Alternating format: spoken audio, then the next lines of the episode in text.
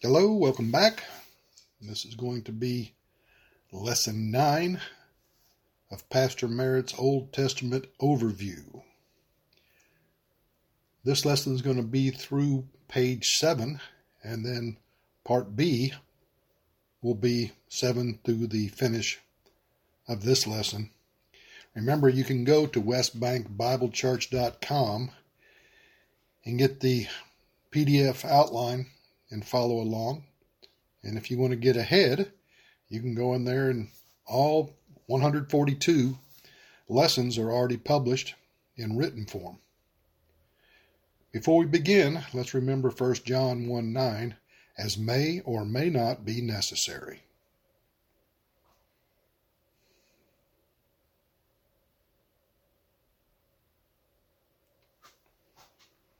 Old Testament Overview, Lesson nine. Point one, many skeptics have expressed doubt that a flood of the proportions described in the Bible ever took place. For this reason, I decided last lesson to review several articles published by Probe Ministries, which tend to support the biblical account of a great worldwide flood. Point two, there are numerous scientific studies which both refute and support the flood.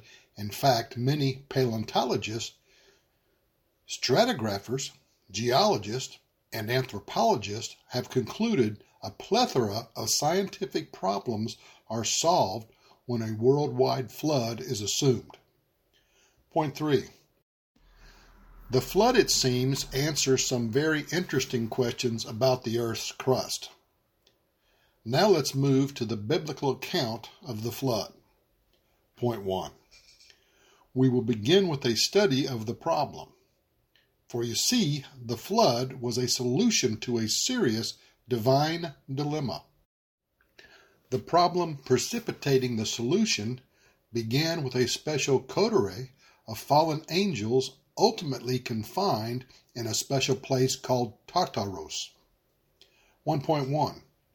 They were so confined because of their role in the cohabitation with the antediluvian women. Point two. Let's first look at the related scriptures which are scattered all over the Bible. God scattered them for a purpose, but as you by now know, all subjects in the Bible need to be studied categorically. Second Peter Chapter one, verse twenty and twenty-one, knowing the first, that no prophecy of the Scripture is of any private interpretation. For the prophecy came not in old time by the will of man, but holy men of God spake as they were moved by the Holy Spirit. two point one. Any private interpretation is better its own interpretation, that is, not isolated from what the Scripture states elsewhere. Genesis chapter six, verses one through seven. And it came to pass, when men began to multiply on the face of the earth, and daughters were born unto them, that the sons of God saw the daughters of men, that they were fair. And they took them wives, of all which they chose. And the Lord said, My spirit shall not always strive with man, for that he also is flesh. Yet his day shall be an hundred and twenty years. There were giants in the earth in those days, and also after that, when the sons of God came in unto the daughters of men, and they bare children to them. The same became mighty men, which were of old, men of renown. And God saw that the wickedness of man was great in the earth, and that every imagination of the thoughts of his heart was only evil continually. And it repented the Lord that he had made man on the earth, and it grieved him at his heart. And the Lord said, I will destroy man, whom I have created from the face of the earth, both man and beast and the creeping thing, and the fowls of the air, for it repenteth me that I have made them. Second Peter chapter two, verse four and five. For if God spared not the angels that sinned, but cast them down to hell, Tartaros, and delivered them into chains of darkness, to be reserved unto judgment, and spared not the old world, but saved Noah, the eighth person, a preacher of righteousness, bringing in the flood upon the world of the ungodly. First Peter chapter three, verses eighteen through twenty. For Christ also hath once suffered for sins, the just for the unjust, that he might bring us to God, being put to death in the flesh, but quickened by the Spirit, by which also he went and preached unto the spirits in prison, which sometimes were disobedient, when once the long-suffering of God waited in the days of Noah, while the ark was a preparing, wherein few, that is, eight souls were saved by water. Jude chapter one, verse six. And the angels which kept, te reo, not their first estate, arche, but left their own, eidos, habitation, oikos, he hath reserved in everlasting chains under darkness unto the judgment of the great day. Point three.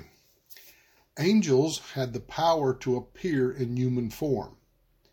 In prior dispensations, elect angels were often used to communicate divine messages. three point one. As earlier noted, fallen angels still actively engage themselves either by demon possession, in the case of unbelievers, and demon control, in the case of believers. three point two. Today, however, there is no extra biblical revelation, but there are false teachers to distort that which God has provided. Galatians chapter one, verses eight and nine. But though we, or an angel from heaven, preach any other gospel unto you than that which we have preached unto you, let them be accursed. Second Corinthians chapter eleven, verses twelve, thirteen, fourteen, and fifteen. And I will keep on doing what I am doing in order to cut the ground from under those who want an opportunity to be considered equal with us in the things they boast about. For such men are false apostles, deceitful workmen, masquerading as apostles of Christ. And no wonder, for Satan himself masquerades as an angel of light. It is not surprising, then, if his servants masquerade as servants of righteousness. Their end will be what their actions deserve. Point four. Angels are of neuter gender. Although they chose to be masculine when they cohabitated with women just before the flood, no doubt at the command of Satan and in fulfillment of his plan. Genesis chapter six, verses one and two. And it came to pass, when men began to multiply on the face of the earth, and daughters were born unto them, that the sons of God saw the daughters of men, that they were fair, and they took them wives of all which they chose. Point five. These angels are now reserved for judgment, and so confined in order that they cannot again repeat their perfidy. five point one. Because Christ went to Tartaros after his victory on the cross, they also know of his victory in the angelic conflict. Second Peter chapter two, verse four. For if God did not spare angels when they sinned, but sent them to hell, putting them into gloomy dungeons to be held for judgment. First Peter chapter three, verse nineteen and twenty. by which also he went and preached unto the spirits in prison, which sometime were disobedient, when once the long-suffering of God waited in the days of Noah, while the ark was preparing, wherein few, that is, eight souls were saved by water. five point two. There is a certainty of judgment, says Jude. Jude chapter one, verse six. And the angels, which kept not their first estate, but left their own habitation, he hath reserved in everlasting chains under darkness unto the judgment of the great day. Point six. Tartarus. six point one. To understand better this place and the identification of its inhabitants, I am going to repeat by providing a review of the doctrine of Tartarus. Point one. This doctrine will answer the question, to which spirits did our Lord preach in hell? Point two. The doctrine of Tartarus is a study of a special cadre of fallen angels and confined in a place called Tartarus, and translated in First Peter chapter two, verse four, hell. Second Peter chapter two, verse four. For if God did not spare angels when they sinned, but sent them to hell, Tartarus, putting them into gloomy dungeons to be held for judgment. Point three. Let's start at the beginning with Satan's plan to corrupt civilization and abrogate God's grace plan for salvation. Genesis chapter six, verses one and two. And it came to pass, when men began to multiply on the face of the earth, and daughters were born unto them, that the sons of God saw the daughters of men, that they were fair, and they took them wives of all which they chose. three point one.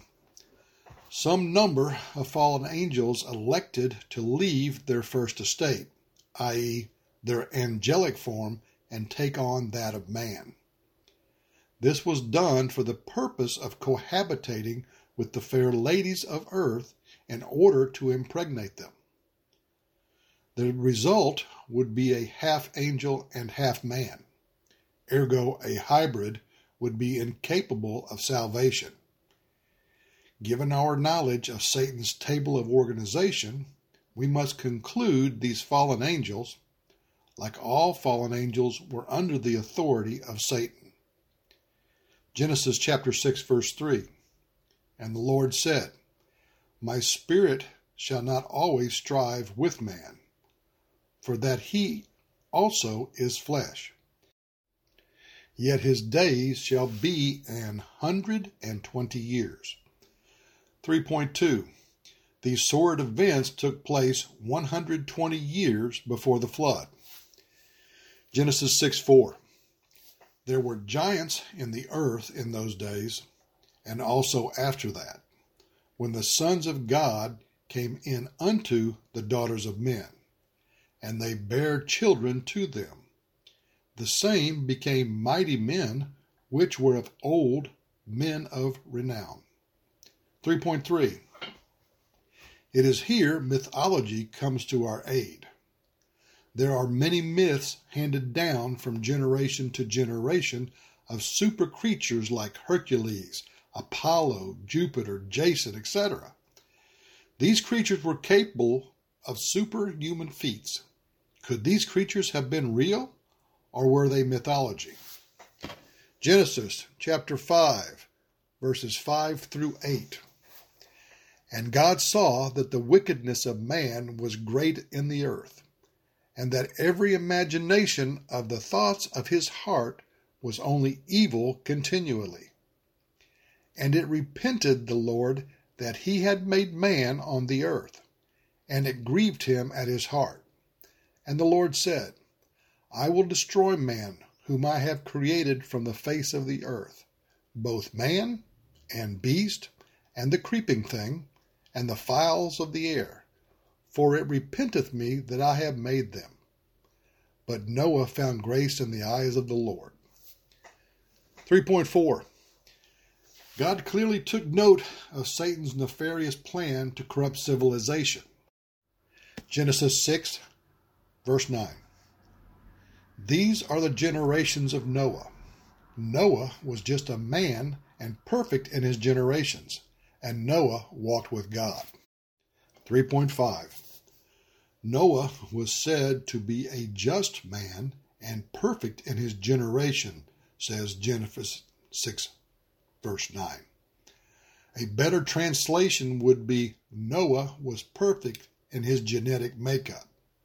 He and his family had not been corrupted by Satan's insidious plan. And Noah begat three sons, Shem, Ham, and Japheth. The earth also was corrupt before God, and the earth was filled with violence. And God looked upon the earth, and, behold, it was corrupt, for all flesh had corrupted his way upon the earth. And God said unto Noah, The end of all flesh is come before me, for the earth is filled with violence through them, and, behold, I will destroy them with the earth. three point six. God, after seeing the work of Satan and his subalterns, decided the earth will be destroyed by water, and Noah and his family will be instructed to build an ark. It will soon rain for the very first time. The enormous band of water surrounding planet Earth would soon descend in torrents. Genesis chapter six, verses fourteen and fifteen. Make thee an ark of gopher wood. Room shalt thou make in the ark, and shalt pitch it within and without with pitch. And this is the fashion which thou shalt make it of. The length of the ark shall be three hundred cubits, the breadth of it fifty cubits, and the height of it thirty cubits. Point four. Noah, in Second Peter chapter two, verse five, was said to be a preacher of righteousness. His preaching was not to evangelize, but to announce. There would soon be rain. Noah made clear in his preaching just what was about to take place and that he was following God's orders. Second Peter chapter two, verse five. And spared not the old world, but saved Noah, the eighth person, a preacher of righteousness, bringing in the flood upon the world of the ungodly. Point five. Just what will become of the fallen angels who sinned just before the flood can only be ascertained by an analysis of several related New Testament scriptures. Point six. Let's begin our search by defining the word Tartaros. Zondervan, in his lexicon, has written, Tartaros, translated in the Latin, Tartarus, which in the mythology of the ancients was that part of Hades where the wicked were confined and tormented. Point seven. Paul needed a word to describe the place of punishment selected for the demons, who left their first estate in order to impregnate the women of planet Earth. Satan had devised what he thought was a perfect plan, a hybrid creature that could not be saved. Point eight. Satan did not foresee the faithfulness of Noah and his family. Eight people, perfect in their generations, we can only conjecture the pressure they must have been under. Point nine. The best way to continue our analysis of where the demons would be placed and what ramification their imprisonment would have on future events is best determined by a review of several New Testament passages and a couple of charts. Second Peter chapter two, verses four and five. For if God spared not the angels that sinned, but cast them down to hell, Tartaros, and delivered them into chains of darkness to be reserved unto judgment, and spared not the old world, but saved Noah, the eighth person, a preacher of righteousness, bringing in the flood upon the world of the ungodly. Point ten. Clearly, these two verses gives us insight as to the timing of the acts of angelic infamy. Clearly, these events took place just before the flood. First Peter chapter three, verses eighteen through twenty. For Christ also hath once suffered for sins, the just for the unjust, that he might bring us to God, being put to death in the flesh, but quickened by the Spirit, by which also he went and preached unto the spirits in prison, which sometime were disobedient, when once the long-suffering of God waited in the days of Noah, while the ark was a-preparing, wherein few, that is, eight souls were saved by water. Point eleven. Christ is said to be empowered by the Holy Spirit for his trip to Tartarus, where he preached to the evil spirits imprisoned in a place of darkness until the judgment day. Apparently, these demons will be released during God's judgment of earth. We will see more of these events later. The time of their release will take place during the tribulation. Jude chapter one, verse six, and the angels which kept not their first estate, but left their own habitation, he hath reserved in everlasting chains under darkness unto the judgment of the great day. Point twelve. Let's review what we know about the acts of Christ during his three days in the grave. Ephesians chapter four, verses eight through ten. Wherefore he saith, when he ascended up on high, he led captivity captive, and gave gifts unto men. Now that he ascended, what is it but that he also descended first into the lower parts of the earth? He that descended is the same also that ascended up far above all heavens, that he might fill all things. Point thirteen. During the three days in the grave, Christ made two trips. He went to Sheol, or Hades, as it is also called, to transport the souls of the believers from paradise to heaven. He also went to Tartarus to let the Genesis six gang, those who had attempted to corrupt civilization, know that his victory was complete. Point fourteen. Sheol is a duplex, where on one side we find the beggar Lazarus being confronted by Abraham, and on the other side we find the rich man in terrible pain and suffering, and begging for a return trip to earth to warn his brothers. Let's first look at a chart describing the compartments of Hades with comment. So if you're following along on the outline on the website, you can see the chart. For those of you that are on the podcast, the top of it says the compartment of Hades. Then at the bottom, it says torments, and an arrow to the right, to the great white throne, and then an arrow going down, lake of fire, hell, Tophet, Gehenna, and second death. Just above torments in the same large box, which is the great gulf fixed, it is paradise, Abraham's bosom. Just above that is Hades. Arrow pointing up to another box, new paradise, third heaven. And to the right, coming back down, is the kingdom. Point fifteen. The scriptures teach us that Christ went to Hades to transport the believers, resident in Sheol, in the bosom of Abraham, to the new paradise. Whether Christ went first to Hades is not known. It is possible he went to Tartarus first and then Hades.